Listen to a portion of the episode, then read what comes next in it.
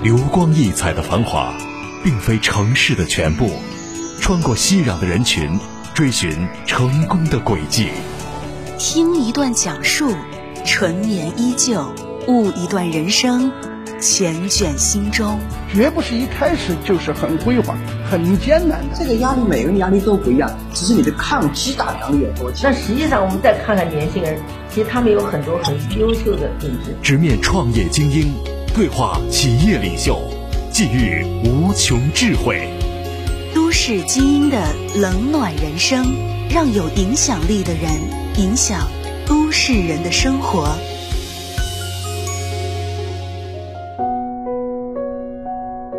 欢迎大家在每周六晚的十点到十点半准时锁定 FM 一零五长沙新闻广播《都市精英的冷暖人生》，我是华荣。有人说，奋斗是把热爱做到极致的酣畅。在谭春明的人生奋斗过程中，一直在和车打交道。当被问及是否有难忘的经历的时候，他回答道：“奋斗的过程中没有一天是不难忘的，因为每一天都充满着挑战。”今天的都市精英的冷暖人生，让我们共同走进路谷汽车世界华阳一汽大众店总经理谭春明，走进他的车载人生。幺零五的听众朋友们，大家好。我是路虎汽车世界华阳一汽大众 4S 店的总经理，我叫谭春明。都市精英的冷暖人生，今天邀请大家来听一听我的人生故事。一九八二年出生的谭春明，出生于衡阳的一个农村家庭。如今已经在城市定居生活的他，回忆起童年的生活，还是让他深深的怀念，怀念那个年代农村生活的纯粹。十五岁的谭春明在当地的县城第一次见到程控电话，第一次打电话给家里人。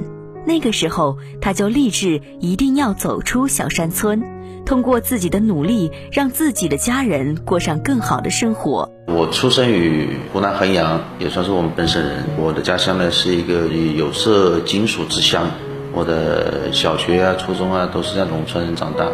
现在离开农村已经很多年了，其实想想还是挺有意思的，蛮多的一些事情值得回忆的。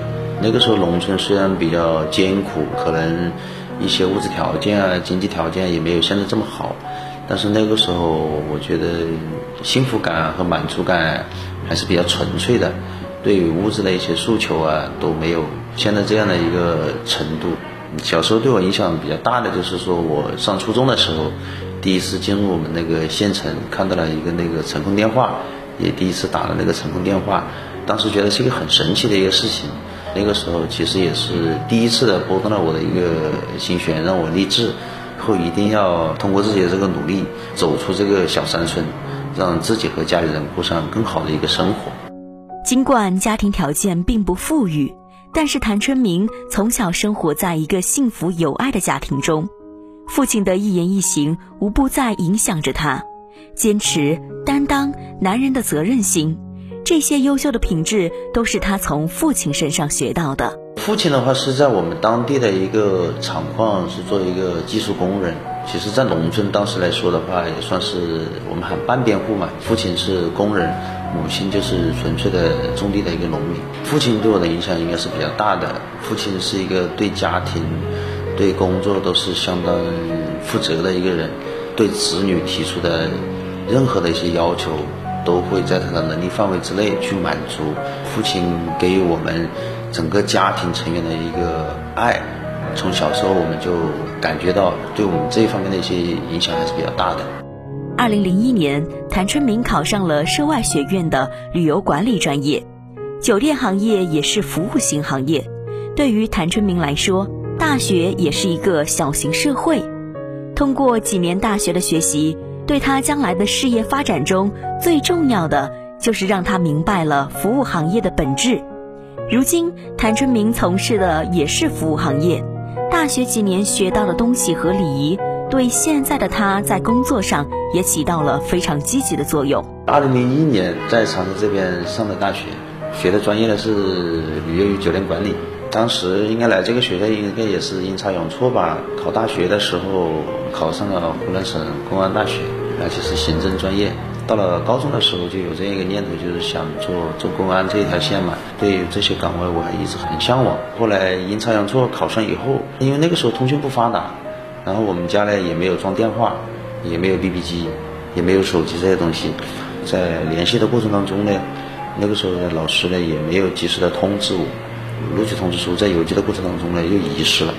所以我根本不知道自己已经考上了这个公安大学。后来就跟两个好朋友，他们有时候到长沙这边上大学，到社外这边来，就跟他们一块过来了。在这边上了一个礼拜以后，才知道那个公安大学那边的事情。但是那边的话已经录取完了，所以阴差阳错吧。我其实当时也是这么想的，就是说，既然已经到了这个学校，然后就好好念书吧。觉得不管在什么样的环境下面，只要你自己认真努力。那肯定还是可以学到东西的。酒店行业的话，也算是一个服务型的一个行业嘛。大学呢，也是一个小型的一个社会。通过几年的一个大型学习，其实对我将来的一个事业发展，我觉得最重要的就是让我明白了服务行业的一个本质。包括我们现在自己从事的也是这个服务行业。就是大学几年学到的一些东西，包括我也参加过很多大学的一些社会性的工作，包括这个一些社团呐、学生会啊这些。我觉得大学是一个小型的社会，对于我今后的工作提升呢，还是有一些积极的一些的作用的。小时候的谭春明性格腼腆，不爱说话。上大学开始，他立志改变自己的个性，尝试去做更多的社交性工作。大学几年竞选班长、学校的团委副书记、学生会副主席，也在大学期间顺利入党。他认为，学校与社会的区别就是，学校和社会都是学习的地方，不同的是，学校有老师教你，社会上更多的要靠自己努力去自学、自我进步。在学校的时候犯点小错误，老师也许会包容你，但是在社会上，对自己说的任何话、做的任何事，都要承担相应的结果。觉得学校和社会的最主要的差别就是在学校里，如果说你犯了一些错误的话，老师会教你，老师呢可能也会包容你。但是走上社会以后呢，可能跟学校最大的不同就是，作为一个成年人，在这样竞争的一个团队里头，那么你要对你说的每一句话，对你做的每一件事，都要自己承担相应的一个后果和结果。我觉得这应该是最大的一个区别。二零零四年大学毕业的谭春明从事的第一份工作是在一个星级酒店里做一些总经办的行政工作。初入职场的他，并没有去规划一个很大的目标，而是告诉自己，不管做什么，就一定要把当前的工作做好。再一步一步向上走。大学毕业之后的话，我第一份工作是在一个星级酒店里面工作，当时是做总经办的一些行政工作和一些后勤方面的一些工作。第一份工作的话是一个朋友介绍的，正好是学这个专业。你说那个时候啊，说实话，刚刚走上社会呢，又缺乏一定的这个经验。你说有很清晰的一个职业规划呢，肯定应该也没有。但是我给自己定了一个最基础的一个目标，就是不管做哪一行，就先把这个当前的工作把它做好。在做好的同时呢，通过自己的这个不断的学习，跟外界的一些接触，然后再寻求别的一些机会吧。当时就是说做规划，就是先把当下的工作把它做好，然后慢慢的朝管理层升职。酒店无大事，酒店无小事，从基本的礼仪礼节、仪容仪表到作息时间、接人待物的方式方法，都是要求非常高的。尽管这些要求并不起眼，却对谭春明未来的人生路起到了很多细节作用。我们有一句话叫做“酒店无大事，酒店无小事”。酒店无小事呢，就是我们是一个酒店的话，尤其是星级酒店，它对于这个客户的这个满意度呢是要求是比较高的，要求我们一些员工的一些礼仪礼节啊，包括一些仪容仪表啊这一块，可能比一般的行业的要求都会要高一些。包括你的一些作息时间呐，你这个接人待物的一些方式啊。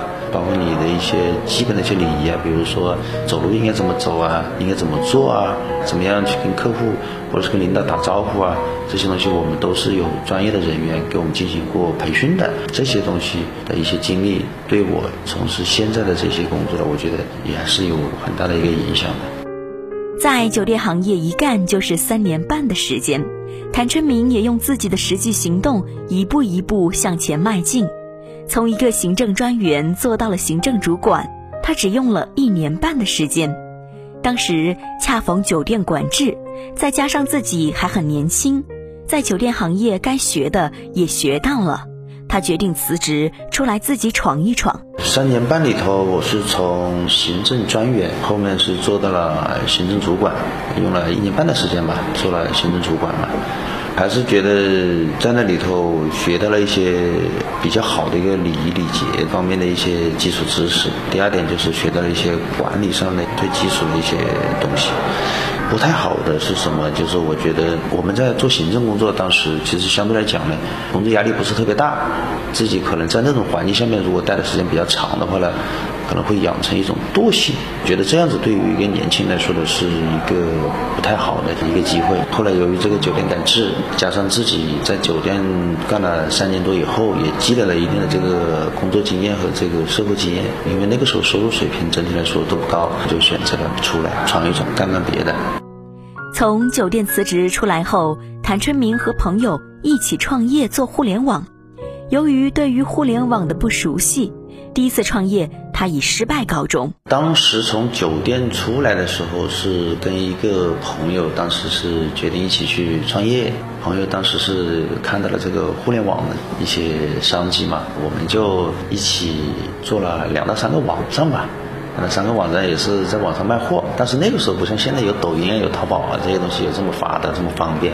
我们是自己买域名，做网站，做那个百度关键词的一个推广，这样子来卖货。但是当时因为也没有太多的一个经验和经济上的一个投入，所以我们尝试了有大半年以后，那两个项目呢并没有做得很成功，当时就没有做了，就选择了离开长沙，回到老家去了。资金的不足，经验不丰富，项目选择偏差，这些都是谭春明第一次创业失败的因素。虽然这次创业失败了，但是对于那个时候跟兄弟一起创业的经历。却是他记忆犹新的时光。第一个的话，肯定是我们这个持续性的一个投入不足嘛。我们当时也是都是刚刚从学校毕业出来不久，手上的这个积蓄有限。第二个的话呢，我觉得是我们这个经验不够充分。本身呢，我们也只有两到三个人来做这个事情。第三个的话，可能是我们项目的这些选择上面，可能也有一定的这个原因吧。可能没有选对好的一个项目。说实话，因为第一次的话创业，我们其实是满怀期待、满怀信心去做这件事情的。当我们在现实的这个生活当中碰了这么多的一个挫折，那两个项目没有做成功吧，还是挺遗憾的。可能天时地利人和了当时都不是特别的这个具备。但是我觉得，直到今天来说，我觉得我也不后悔。因为至少那个大半年的一个经历，其实是值得我去怀念的。这个是我第一次真正的从学校毕业以后的一个创业，创业总是值得人怀念和留念的嘛。虽然我们那个短期内的这个创业没有成功吧，但是中间其实我跟两个朋友，我们是一起经历和面对了一个大半年的一个时光。然后其实我们也经历过很焦急、有兴奋的时候。包括大家可能比较困难的时候，我们两个人只吃一个菜啊，这样一种局面都出现过。二零零八年对于谭春明来说是记忆犹新的一年，他经历了酸甜苦辣各种事情，经历了冰灾，经历了找不到工作，没有钱租房子，没有钱吃饭，所有的困难都在那半年时间让谭春明尝了个遍。两千零七年底回老家了。其实零八年那年对我来说应该是记忆最深刻的一年，经历了很多人生的一些酸甜苦辣。因为那个时候创业刚失败，回家家里在农村嘛，农村零八年的又是冰灾，那年湖南算是一个重灾区嘛，又没有电，包括我们农村很多的那个房子可能都被雪压倒了。在家里待了有大概一个月左右的这个时间，本来想着在老家看看有没有别的一些工作机会，陪在这个妈妈身边听听笑，我觉得也可以。当时是这么想的，后来想想还是不行，家里的这个工作机会，我觉得也不太好。长沙毕竟还是省会城市嘛，我在这边上了大学，也在这边工作了几年，一些朋友啊和一些机会，我觉得比老家还是要好一点。后来就自己拎着一个包，就自己跑到长沙来了。跑到长沙来以后，当时这边也没地方住，后来就住在一个朋友的租的一个房子里头，就住在他的阳台上面，临时搭了一个床，因为当时也是刚过来，也没有去找房子。然后在阳台上面睡了一个月吧，印象比较深刻的就是晚上的风啊刮得呼呼的叫，有时候可能睡觉都睡不好。也是为了节约开支，然后过来以后就找工作嘛，一边投简历啊，然后一边到工作单位去面试啊。为了节约开支，有时候每天只吃两餐饭。我们那个住的地方呢，附近有个学校，为了省钱，就每天早上吃两个包子，大概一块钱；中午去学校吃顿饭，大概两块钱。因为学校的饭菜，相对来讲比较便宜嘛，基本上这样的生活过了小半年吧。那个半年应该是我这一辈子最难忘、最难忘的经历。我觉得酸甜苦辣真的是那个苦，太苦了。我觉得，在平凡中见悟世间哲理，在逆境中涌现睿智超群，在韶华里洞察百态人生，听不一样的人生态度。看不一样的奋斗历程，他们引领着行业发展的方向，他们影响着都市人的生活，让更多的人为理想而拼搏，让更多人为梦想而奋斗。都市精英的冷暖人生，与理想并肩，与梦想同行。闪耀光芒的背后，有你，有我。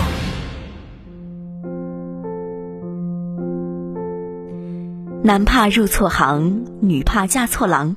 二十六岁的谭春明也突然觉得自己得找一个有发展、有未来前景的行业了。正好同学在做汽车销售，在自己权衡之下，谭春明决定也跟同学一起找一份同样的销售工作。时机比较凑巧，身边的一个同学。从事这个汽车行业，他是做丰田汽车的销售的，对自己开始已经有一种比较清晰的一个职业规划了。他们都说男怕入错行啊，女怕嫁错郎。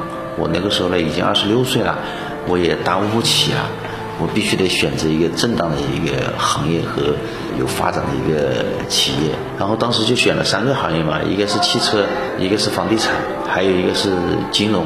觉得房地产和金融可能门槛稍微高一点，然后正好身边有个同学呢也在做这个汽车行业，所以当时就在网上投了简历啊，然后就进入到了这个汽车行业。问及为什么选择汽车行业，谭春明告诉我们，当时自己的想法比较纯粹，觉得在汽车行业可以开车，在环境优美的地方工作，接触的客户和同事都是比较优秀的，对自己也会有很好的提升。进入汽车行业后，他发现销售行业其实要干好是一件很不容易的工作。你需要付出百分之八十到百分之九十的时间和精力来处理客户的沟通，维护好客户满意度。作为汽车销售商，没有自己的产品，市场竞争又是如此激烈，这两点都是不受控的。只有服务是能够做出创新的。当时进入汽车行业，我的想法其实是比较纯粹的。我们理解的汽车行业就是四 S 店嘛，对不对？四 S 店觉得，哎呀，这个建筑都是设施比较高大上嘛，然后里面的一些工作人员呢，也是穿得干净啊、整洁啊，然后卖这种大众商品，收入肯定也不会低嘛。再一个，自己男孩子嘛，对不对？对于机械啊，然后车辆啊，反正应该是有一种天生的一种着迷吧。然后每天还可以开车。然后接触的一些同事啊和一些这个客户啊，应该来说是比较优秀的嘛。因为零几年那个时候能够花钱买车的那种客户，经济条件肯定还算是相当不错的嘛。然后进入汽车行业之后，才发现其实销售行业其实要干好是一个很不容易的一个事情。你不管是做销售也好，做售后也好。你需要花费自己百分之八十到百分之九十的一个时间和精力，去认认真真、扎扎实实、沉下心来干这件事，才能够把它干好，才能够得到客户的一个认可，客户的满意度才能够做得更好。其实我最忙的时候呢，有连着有两三个月是没有一天休息的，天天都上班。我们作为汽车的销售商，没有自己的产品。因为我们是代理商嘛，产品不是我们能够主导的，市场价格也不是我们能够主导的，因为现在信息很透明。其实我们唯一能做的就是做服务创新，把服务做好。这是我觉得只有服务做好了，客户自然而然就会用心的回馈我们。这是我对进入之前和进入之后的一点体会吧。从基层的销售开始干起，谭春明用半年的时间打基础。销售的基本技能、新车展示、客户接待、议价环节等等，谭春明总是比别人更加的勤奋学习。那个半年对自己最大的一个成长的话，就是首先我们在进入汽车行业之前，肯定自己开车的机会比较少嘛。那个时候就是把这个驾驶技术有了飞速的一个提升嘛。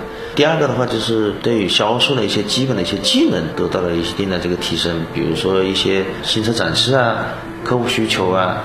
客户接待啊，客户的异议处理呀、议价环节啊，包括一些基本的一些汽车的故障的一些话术应对啊，这些基础都是在马自达和这个奔腾这两个品牌里头。然后因为有一些师傅和这个老的同事来带我们，在这半年当中学到最多的一些东西。机缘巧合，谭春明进入到了一汽大众，依旧从基层开始做起。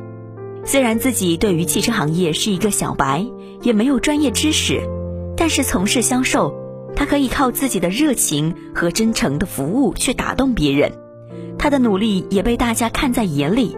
从普通的销售到销售经理，他用了不到三年的时间。我是从销售助理做起的，当时进来做销售助理，就是给客户端茶倒水啊，站门岗啊，搞展车卫生啊，每天背书啊。背资料啊，给一些师傅准备新车的交车的资料啊，去帮他洗车啊，干一下这样的事情嘛。刚开始进来你要学嘛，对不对？这个是很正常的，你必须得从最基层干起。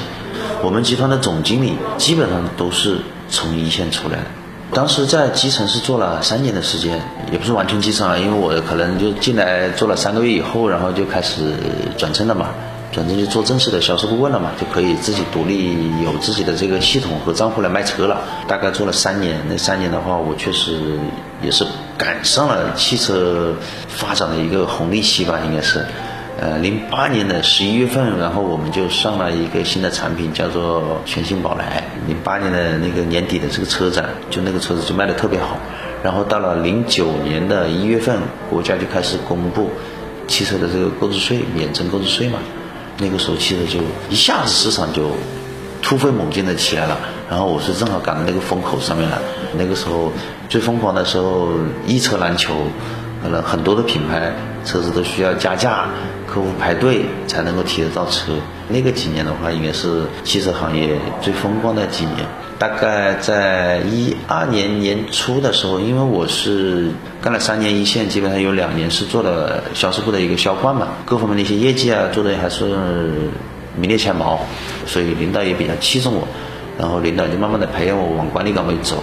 一二年开始就开始做销售经理，做展厅经理就协助这个销售总监做一些日常的一些管理工作。包括这个客户的一些基本的一些投诉啊，内部员工的一些培训啊，晨曦会的一些工作安排啊。从员工角色到管理者，谭春明肩上的担子更重了，要考虑的事情也更全面了。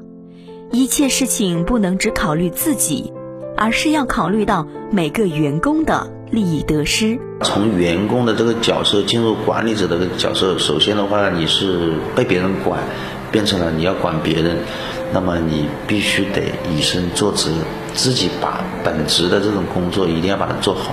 在工作过程当中呢，一定要对事不对人，这样别人才能够服从你的这个管理。自己的一个体会上的话，应该说是压力和责任感应该是更强了。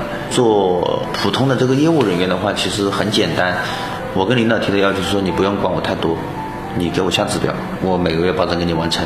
因为那个时候确实行业很好，只要你努力，方法得当，技巧得当，你要完成任务是肯定没点问题的。那个时候我是每个月超额完成任务。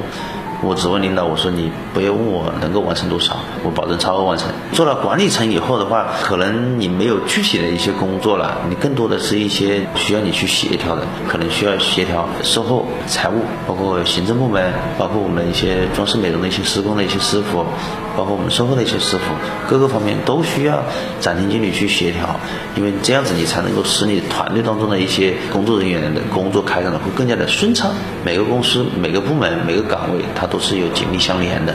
那么我们作为协调来说的话，我们就要具备这样一个能力，既要搞好这个同事关系，又要把这个事情要顺利的把它推进过去。这是面临的一个叫压力，还有一个是责任。责任是什么？就是说领导。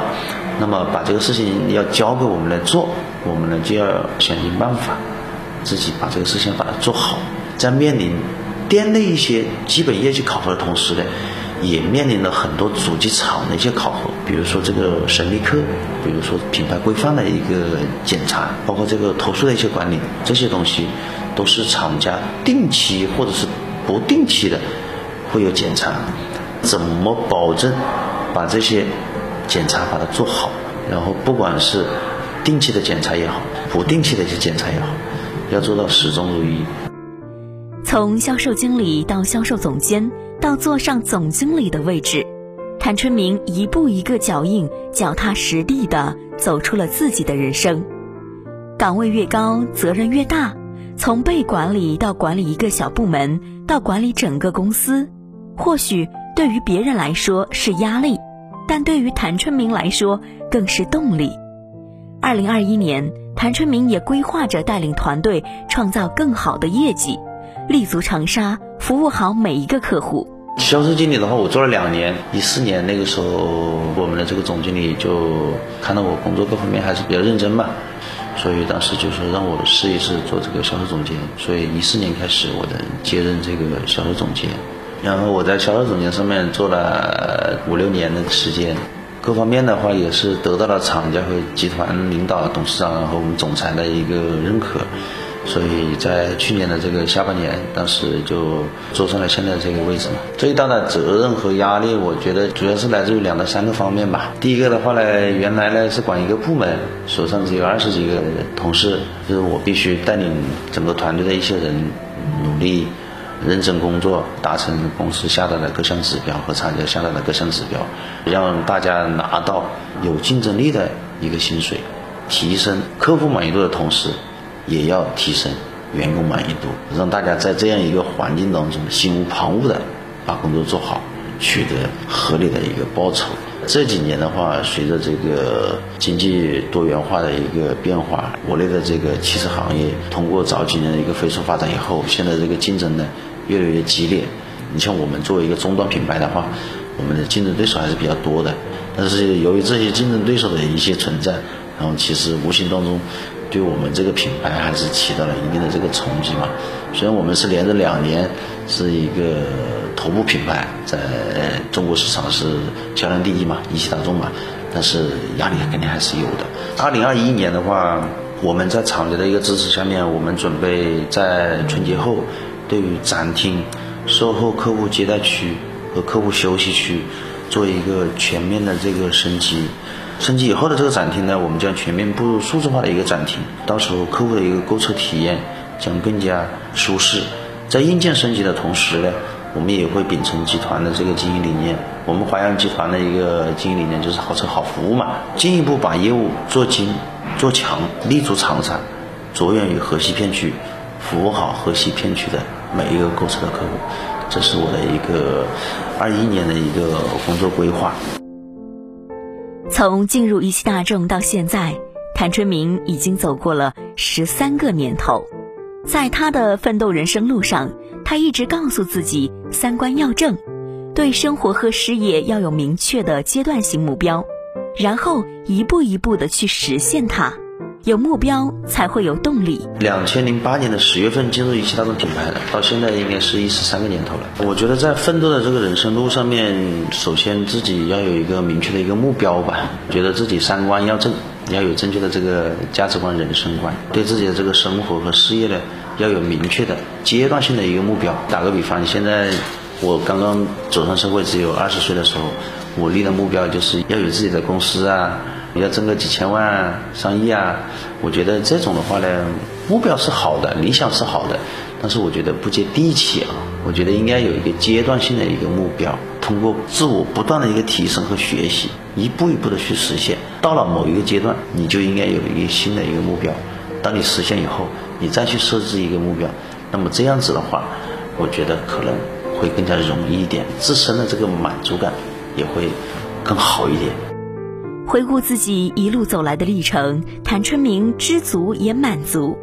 对于自己成长的过程中，对于帮助过他的人，他也心存感激。只有与优秀的人相处，自己才会优秀。谭春明的人生就是一部正能量的教科书。生活不会辜负一个努力奔跑的人，我们也相信谭春明的未来人生路一定不会辜负他所付出的努力。